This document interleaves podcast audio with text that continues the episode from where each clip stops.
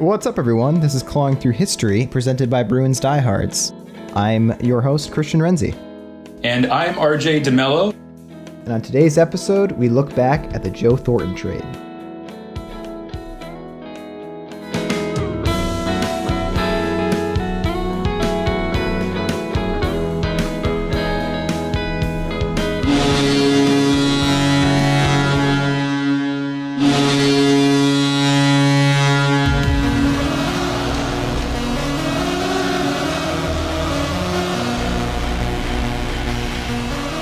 How's it going, everyone? Uh, I'm back here uh, with my host, RJ DeMello. RJ, how's it going out there on the West Coast?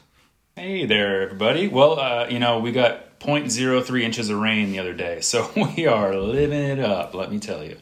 So, since we started doing this podcast uh, five episodes ago, you've gotten 0.3 inches of rain, essentially. Yes, yeah, that was the first time there was measurable rainfall in like 50 days. It's crazy.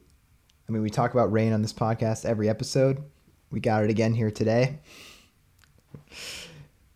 Just keep trying to send some my way. The the 0.3, 0.03 inches was great, but could use a little bit more. So, you know, please everybody send your rain this way.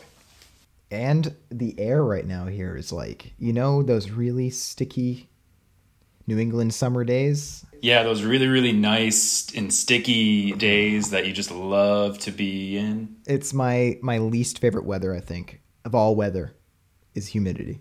Yeah. No, th- that's just what out here is good for. That's one thing, you know, you pay for it because there's no rain, but also there's no humidity out here. And so uh, it's a beautiful thing. And like you wake up in the morning and it's actually cool. When you go to bed at night, it's cooled off, you know, like it's uh, it's a weird phenomenon. So, do you need a air conditioner? Yes, because now, well, I'll put it this way. Um, as of recently, yes, because high temperatures during the day are now higher.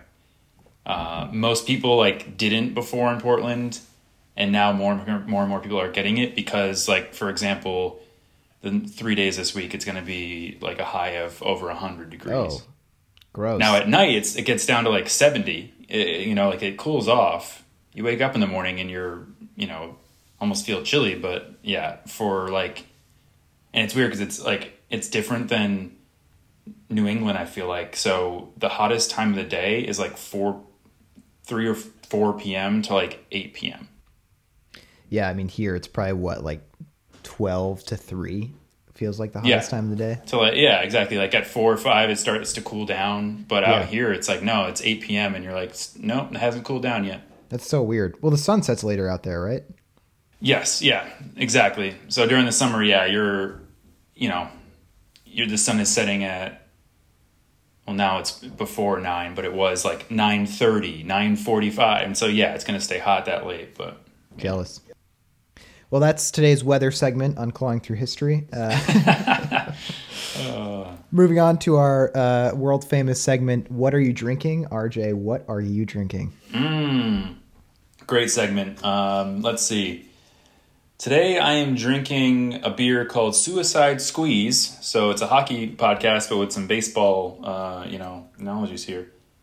From Fort George Brewing, it's, which is up in Astoria, Oregon. Huh. Astoria, made famous by uh, being the setting for uh, the Goonies. What, what what are you drinking, Christian? All right, I am drinking uh, one of Rhode Island's best breweries, Tilted Barn, the Summit American Pale Ale.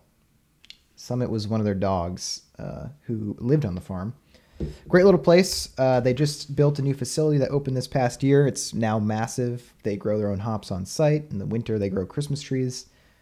Really great place to hang out. So next time you're home, RJ, let's hit it up. To the barn we go. Yes. I'm down. So, do you want to hear tonight's topic? Yes. I set it off the top. Give it to me. We're going to talk the Joe Thornton trade. Jumbo Joe. Okay. Jumbo Joe Thornton, who has been in the league since 1997, one yes. of the oldest active players, crazy beard, uh, a few years ago when he signed his extension with San Jose, he was on his ride-on lawnmower when they brought him the contract, and he signed the contract on his ride-on lawnmower. Uh, that's on brand, if you ask me. From from what I know. Yeah, I've heard stories. He's he's a hard nosed player. I also hear that if you do something wrong, if you're his teammate, I've heard that he is not afraid to give you shit for it. but all around great player. We've mentioned him a bunch of times in the first five episodes. Uh, future Hall of Famer and former Bruins captain. What could have been, you know? Yeah, yeah. You know, this was a monumentous trade when it happened. From at least in in my opinion and what I remember. Yeah, I actually remember waking up that morning and hearing it on the local news, NBC 10. Uh, who was that anchor? Frank Coletta. Frank Coletta, that's it. Frank Coletta broke the news for me. Uh, I was a young boy. Uh, you know, shout out to Frank Coletta. I know he's an avid listener of the podcast. Big friend of the pod. Uh, he's now retired from the news, but yeah, he was on the news for a long time. But he broke the Joe Thornton trade for me. But it's funny that we're doing this podcast uh, on the 33rd anniversary of the Wayne Gretzky trade from Edmonton to Los Angeles. That is today, 33 years ago. Ah, August 9th, huh? Dating the recording here, but. Yep, August 9th. Um, Gretzky is traded. The trade heard around the world. Not a Bruins thing, but still worth mentioning. You know, I think that Gretzky's trade, without that happening, I don't think hockey would have spread quite as far in the United States because he went to Los Angeles and suddenly he was in like a major U.S. market in a warm weather city and more people were caring about hockey. Sure, and surely that's why they did it, right? Like th- with these leagues being the entities that they are, you see it in uh, you've seen it in like Major League Soccer, right? Like they had an occasion I know of where they the league forced a trade to basically get a young up and coming star more playing time. And you know, like I, I think uh, I'm sure the NHL thought and uh, it might even just be very well publicized, and I don't know it, but I'm sure that was all part of the plan, right? Was let's get him to LA and get this large market a little bit more into this sport. Yeah, I mean it's interesting too because back then, um, I mean every team didn't play each other, so if you're a Bruins fan, you didn't see Gretzky every year, especially playing in, in Edmonton, which is like the opposite end, different country from Boston. Now we get to see. Uh, see every player at least twice. So, pretty crazy. Not a lot of people thought that trade would happen. Yeah, and you know he, um, I think it uh, shows you a bit how we value individuals so much, but at the end of the day, these things are team sports because he did not win it with LA. No, after Edmonton, he didn't win another Stanley Cup. Pretty interesting. but remember 2005? Man, Fall Out Boy. Yeah, absolutely. well, it's 2005 again. The number one song on the charts is We Belong Together by Mariah Carey. Oh, classic. The best picture winner that year is Clint Eastwood's Million Dollar Baby. Fun fact my dad won't like to hear this. He definitely cried during that movie. Sorry, Bob. Had to shut you out. You know, he might be on the podcast in the future, so we'll Don't burn the bridge with your dad. He's got some stories. Yeah, yeah. He might just ask to only be interviewed by you, though.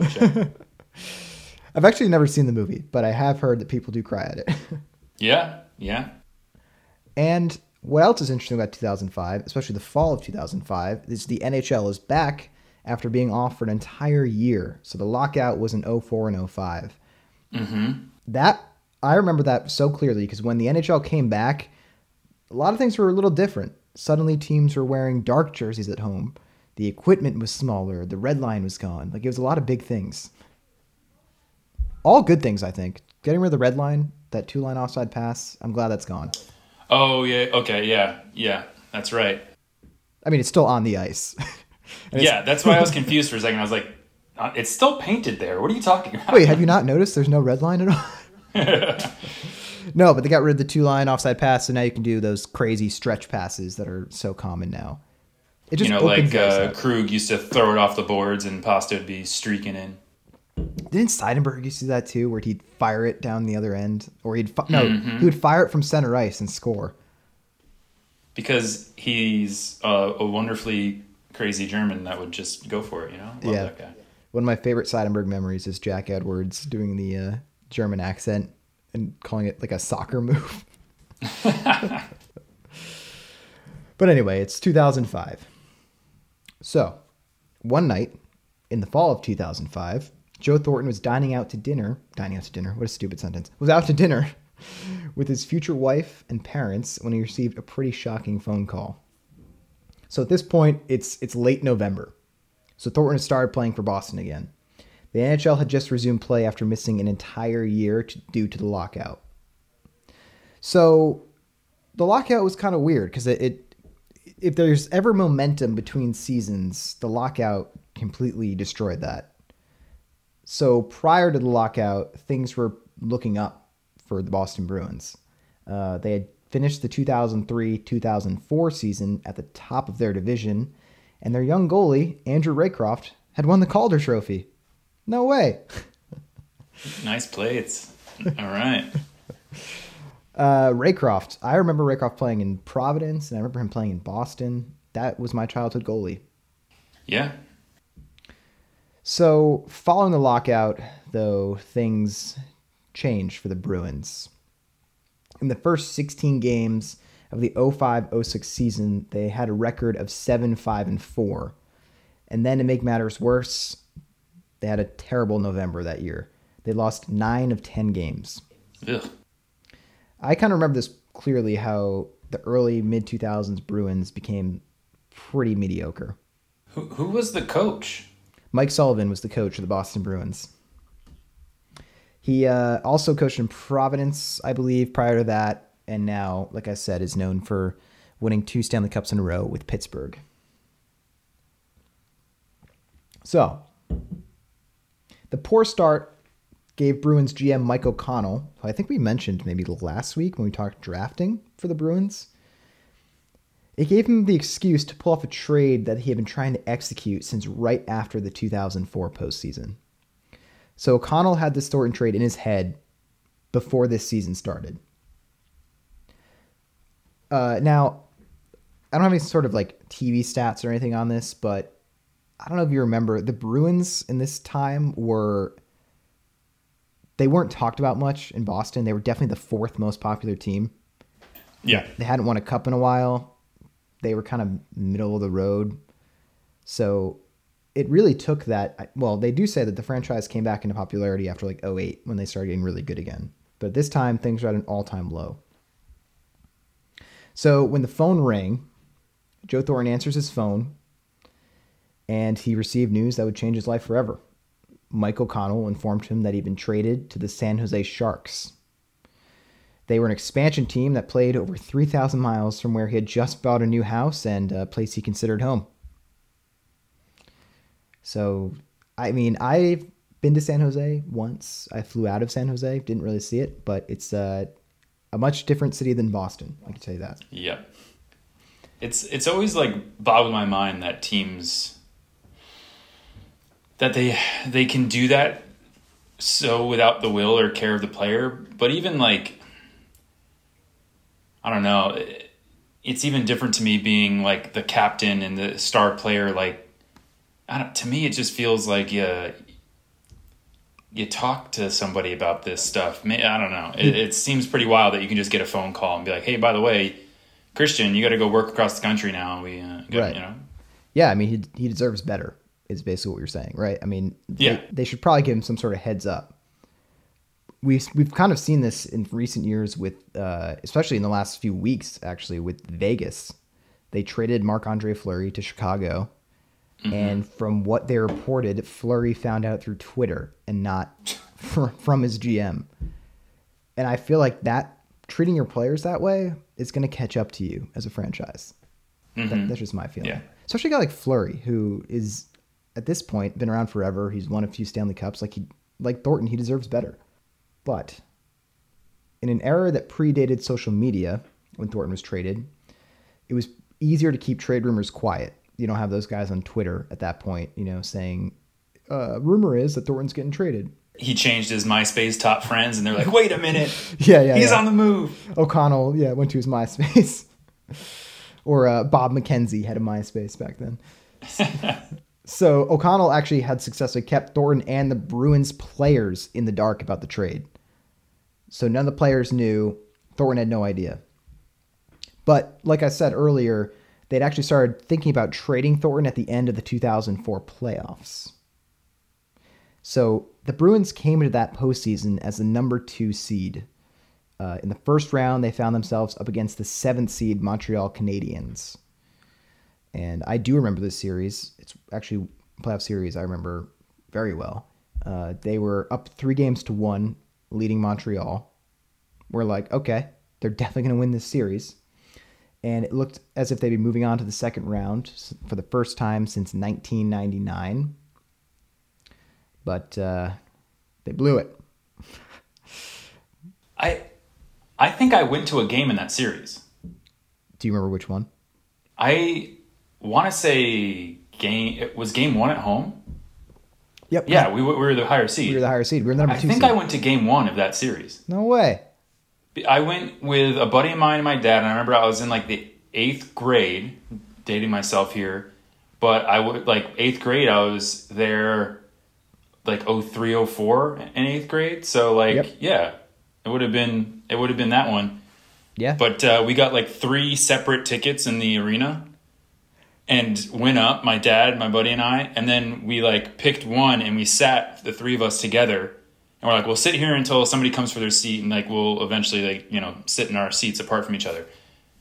The, the two seats next to it never showed up. We sat the three of us together the entire game uh, and witnessed a, a win. But uh, yeah, the series didn't turn out well for us. So that means you were at either game one or game two, I believe.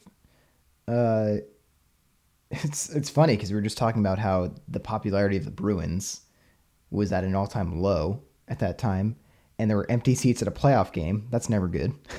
Yeah, I mean, believe it, it was it was definitely a packed house, but clearly not completely packed because yeah, we were able to sit next to each other, even though like one seat was over there, one seat was over there, type thing. That's really funny. You should ask your dad if he remembers.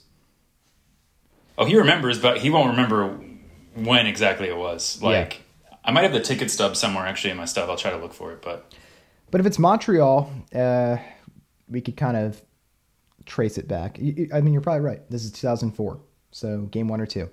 that um, this is a complete tangent side story, and you can cut for it. this out.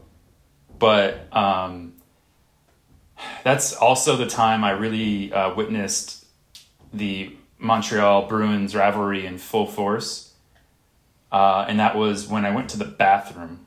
a 14 year old kid, or almost 14, yeah, going to the bathroom, long line.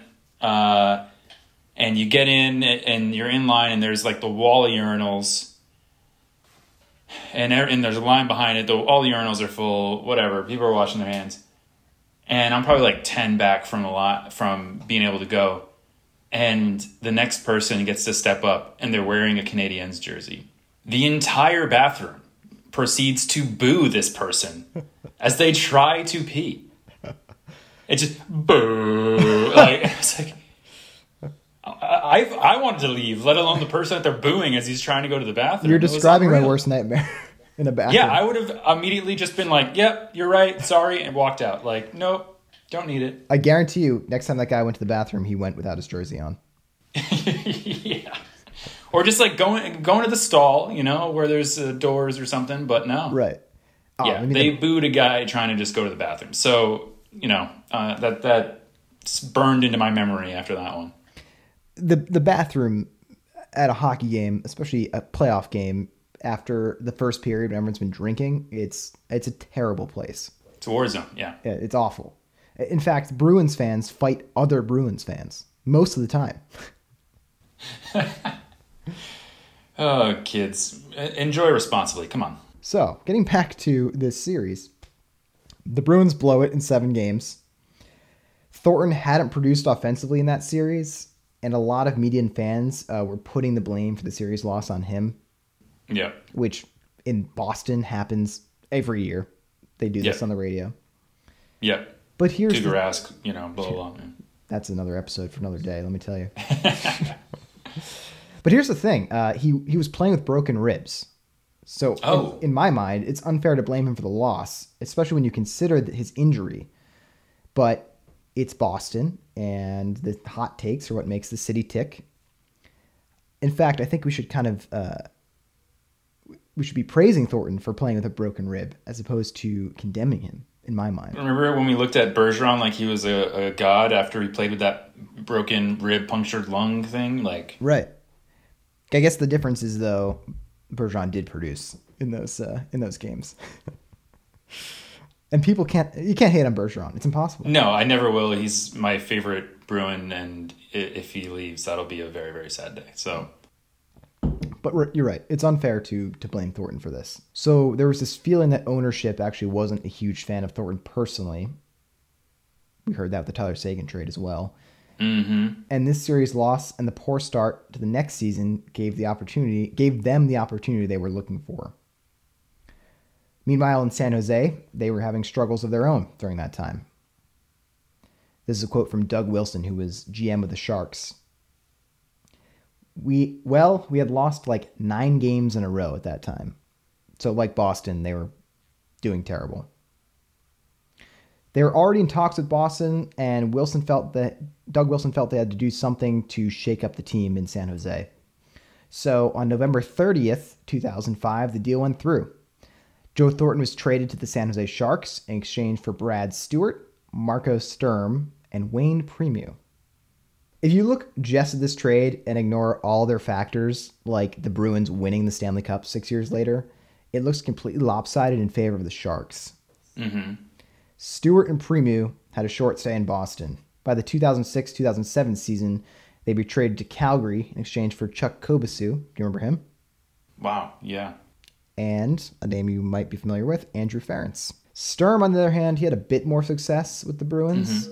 Um, he led the Bruins in scoring twice in three years before being traded to the Kings in December of 2010. So, in the first year of Thornton's trade, he managed to win the Hart Trophy as the league's best player, which really made the trade look bad for Boston.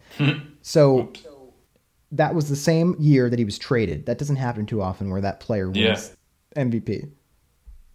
So you can imagine the takes on the radio. and 15 years later, Thornton is still in the league. Uh, his play is not the same, obviously. He's in his 40s, but he's still a Hall of Famer. But I'm not done yet. The question is was this actually the right move for the Bruins at the time? Mhm. Before I go on, RJ, do you think it was the right move for the Bruins at the time? Um, hindsight's twenty twenty. So yeah, the fact that we won in twenty eleven, it's like, well, I guess it was the right move in some fashion, but I don't know. You know, like uh, who do like who did Marco Sturm get traded for in that season? Did they make a key contribution in those playoffs help us win the Stanley Cup? Who did that open up cap room for us to sign? That those are the questions I have. Well, it's good that you mentioned that because I'm going to go into what happened. So it, there's no question the Bruins were in need of a rebuild, and uh, this was a big move that sparked it, whether it was right or wrong. So, if nothing else, the trade gave the Bruins cap space. And with that cap space, they managed to sign Marc Savard and Zdeno Chara. So that completely changed the franchise.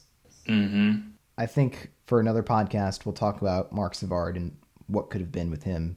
Uh, pretty tragic how his career ended, but he was a legit, really good player.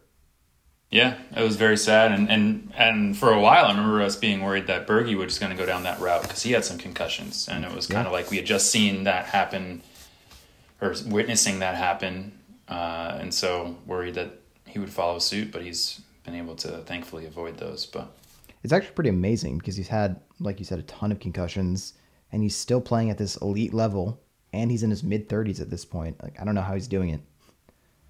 He's drinking from that fountain of youth that Tom Brady drinks from. For Mike O'Connell, the biggest reason why the trade was a good thing is he later said this. I think it's clear now, but I remember thinking even then, when you make a trade in a cap system, sure, it's about what you can get back, but as you see now, it's a lot of what you can free up too. Which is easy to say now in hindsight. Right. clearly, I was right. Look at that Stanley Cup and Zdeno Chara. Yeah, like imagine if he made that trade and it, you know that return that wasn't that great came back and he's like, "But uh, guys, cap space. You should all feel better about this." Yeah, But- but you know it's interesting because it's yeah. If you're a good GM, he was considering that and thinking who's going to be a free agent this coming free agent period, and can we get them? You know, yeah, But I don't think it's a smart way to manage a team. It's thinking about cap space and just trading away a Hall of Famer and a franchise player. Well, no, you got to man. I guess. If you can play games with the cap, like it is, and that's the way I, they all think too. Like even right now, the Celtics are in a way playing for like free agency next free agency because you like it's a it's a tough calculus. I mean, the only way you could not was if you designed every deal you ever signed a player to. If every deal you signed already considered salary cap, and so you like never had to worry about it because you, you know what I mean? Like, Yeah. but yeah, you get to a point where that's a large consideration, and if you are able to afford two really quality players, that can be a backbone. The thing is, though, at this time, when O'Connell traded Thornton in November, he had no way of knowing that they'd be able to sign Char and Savard in the offseason. Well, he must be like that's what I, he.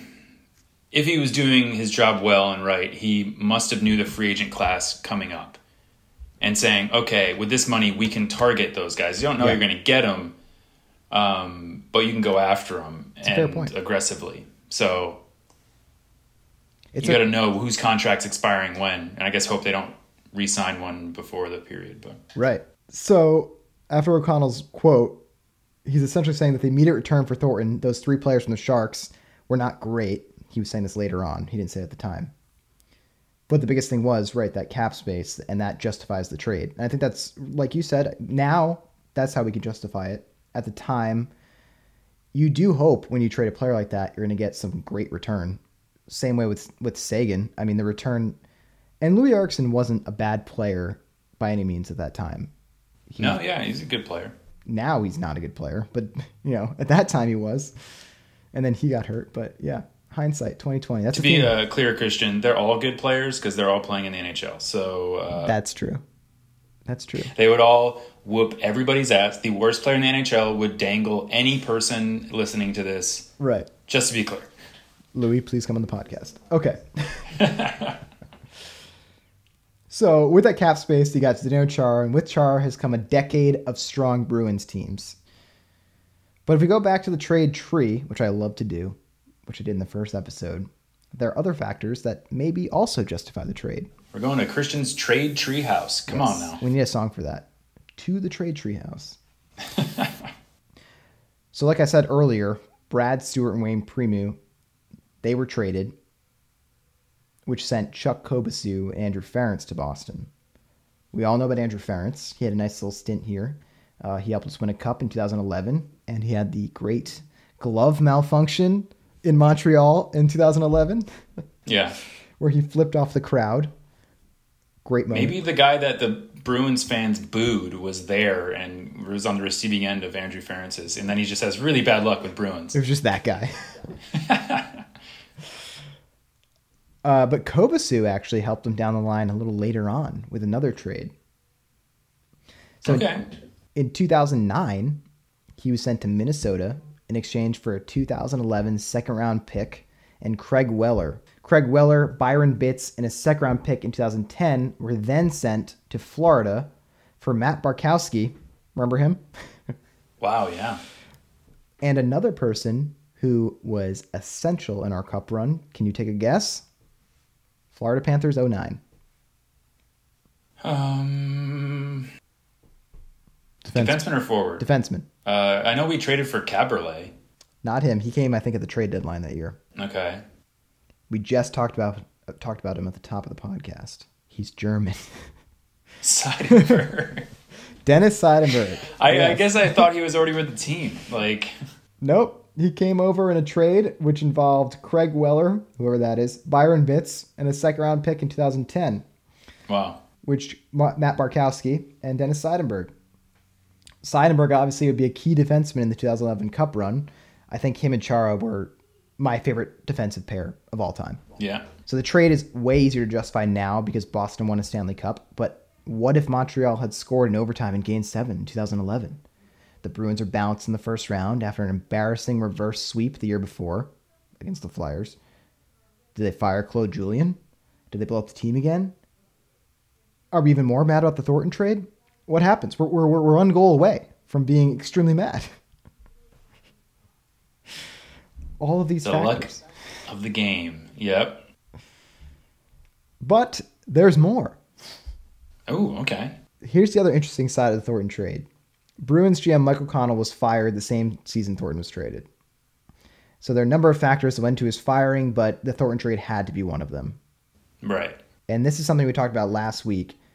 Following his firing, assistant GM Jeff Gorton took over. So now I'm going to talk about the butterfly effect. Okay? All of these all of these little things uh the Thornton trade kind of sparked them in a way. I don't know if that's a reach, but I'm to I'm to go with it. So, once Jeff Gorton is hired as interim GM, he changed the franchise forever because, like we talked about last week, the 06 draft was winner, winner, chicken dinner for the Boston Bruins. So, for the fifth overall pick, Boston selected Phil Kessel. They also selected Milan Lucic, 50th overall, and Brad Marchand, 71st overall. Although Kessel be traded before the Bruins Cup win in 2011, his trade on September 18, 2009 would send him to Toronto in exchange for a 2010 first round pick, who would become Tyler Seguin, a 2010 second round pick, Jared Knight, and a 2011 first round pick, Dougie Hamilton. And none of that could have been accomplished without Mike O'Connell being fired and Jeff Gorton taking over for the 2006 draft. In my mind, one of the main reasons that O'Connell was fired is because of the botched Thornton trade, which, I mean, this might be a stretch, but it led to them drafting Lucic, Marsh, and Kessel, and then eventually getting Hamilton. And Seguin, you know, I just I gotta give a quick shout out and thanks to Joe Thornton for being the uh, sort of sacrifice to the to the to the hockey gods that then led down this uh, rabbit hole you speak of to Boston Bruins success. You know, Right. And I believe they said at the time of the Thornton trade, they wanted to build a team around Patrice Bergeron, which was the right call in my mind. yes, if, especially if Bergeron plays like five more years, uh, then I don't think there can be a doubt about that. Uh, you know, I say that because if he retired right now, you have the debate of like, you know, Thornton's numbers will be greater because he played longer, how do you compare, whatever, blah blah. So Yeah. I mean, it's tough because Bergeron is a, a defensive forward, but he's won four Selke trophies and he's a first ballot Hall of Famer. But yeah, maybe Thornton's numbers are better. But in the end, the Bruins win a Stanley Cup. They go to three Stanley Cups in a decade. Thornton actually did go to a Stanley Cup with the Sharks, but didn't win. So, but back to Jeff Gorton really quick. Uh, on top of all that, what we just talked about, he also traded Andrew Raycroft to Toronto for Tuukka Rask. yeah, shout out to Jeff. We got to get him on the pod. I feel like that's somebody that's like most Bruins fans would not know this person's name and could tell some interesting stories about the selections of those guys and why I made the trade and whatnot. And and yeah, he was only in the job for a few months and like completely reshaped it, and then was just like, okay, and now I think they sent. He was then back to assistant GM because they hired Chiarelli, right? Yes. So on July 15th, 2006, he reassumed his role as assistant GM when Bruins hired Peter Chiarelli. Big mistake. Should have left him as the GM. because the thing is, we're still seeing the benefits from his brief time, Jeff Gorton as GM. Obviously, Brad Marchand is still a dominant player for us. It's just crazy. I, I, I think Jeff Gorton now, where is he? He's still with the Rangers? He was at the Rangers until recently.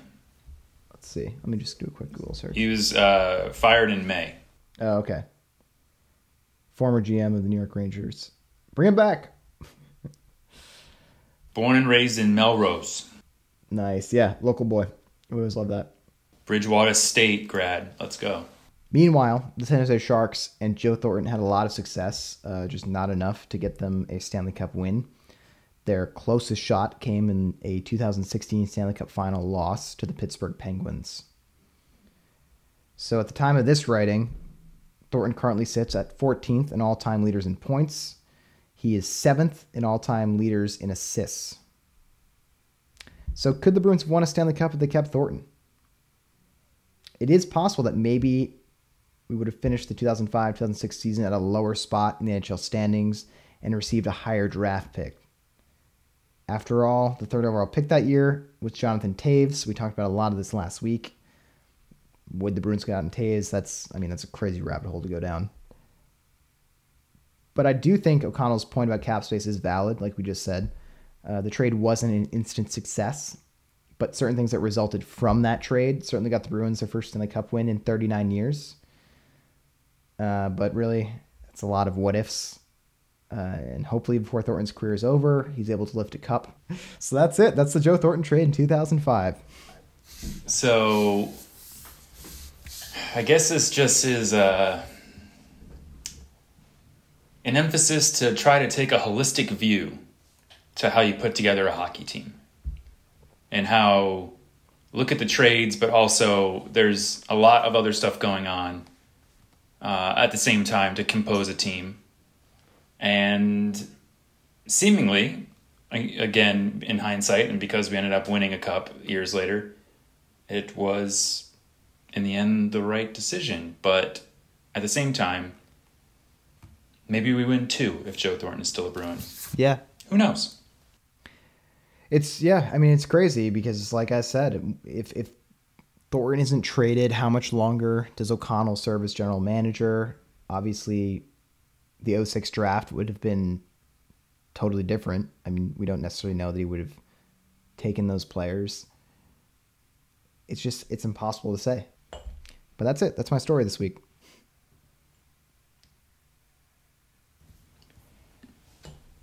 Well then, it's good to go back to it because it's a moment that definitely, you know, stands out and was very big moment.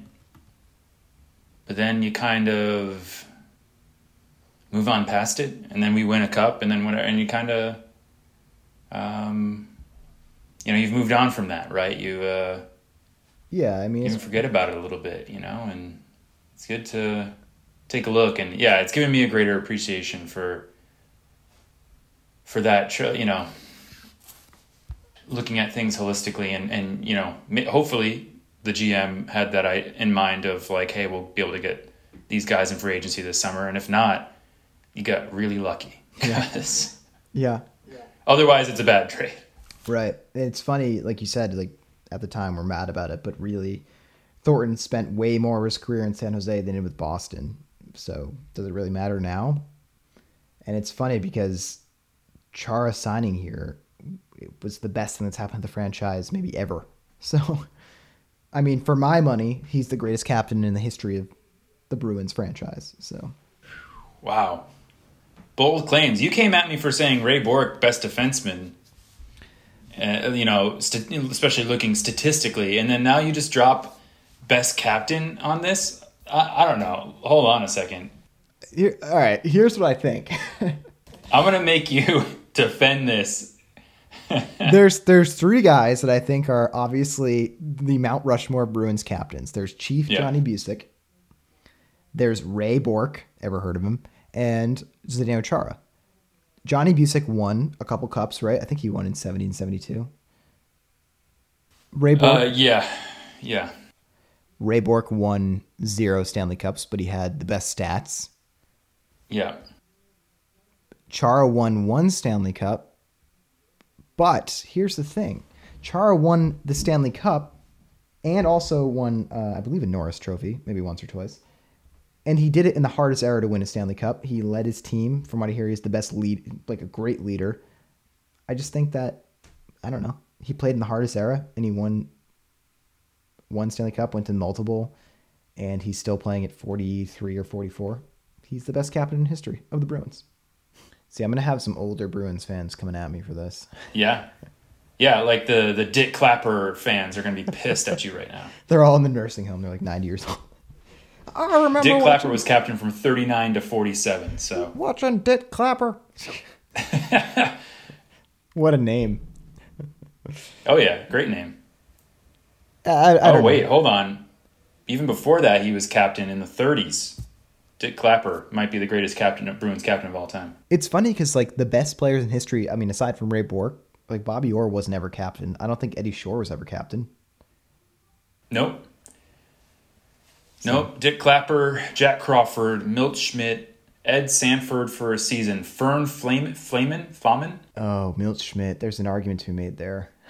That Don McKenney had two seasons. We had Leo Boivin for three. Johnny Bucyk was only for five seasons, actually. Okay. So that takes Then you have. Wayne Cashman for six seasons. Terry O'Reilly for two, and then Rick Middleton and Ray Bourque shared it. It looks like for two seasons, and then Ray all the way until ninety nine two thousand. Crazy. Jason Allison had it for a year. Ah. Joe Thornton for three, and then Zdeno Chara. Jason Allison. Now there's a name from a video game from O2. yeah, I don't know. I I, I think maybe uh, Milt Schmidt. There's an argument to be made there. There's a whole other podcast about Milt Schmidt because he is a massive figure in Bruins history. Yeah, yeah, So, absolutely. but I'm gonna stick by it. I'm gonna say Chara is the best captain in history.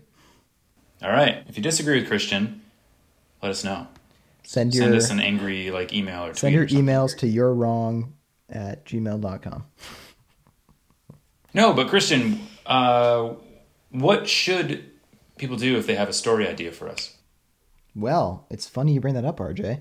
They can email us at clawingthroughhistory at gmail.com. They could tweet at us. Yes, that is at clawing T H R U H I S T. And they could also tweet at me, Christian uh, Renzi on Twitter. Christian M. Renzi is my full name. I don't know if you want them tweeting at your personal account, but they can tweet at my personal Yeah, account. yeah, you can do that too. I'm at R underscore J underscore D.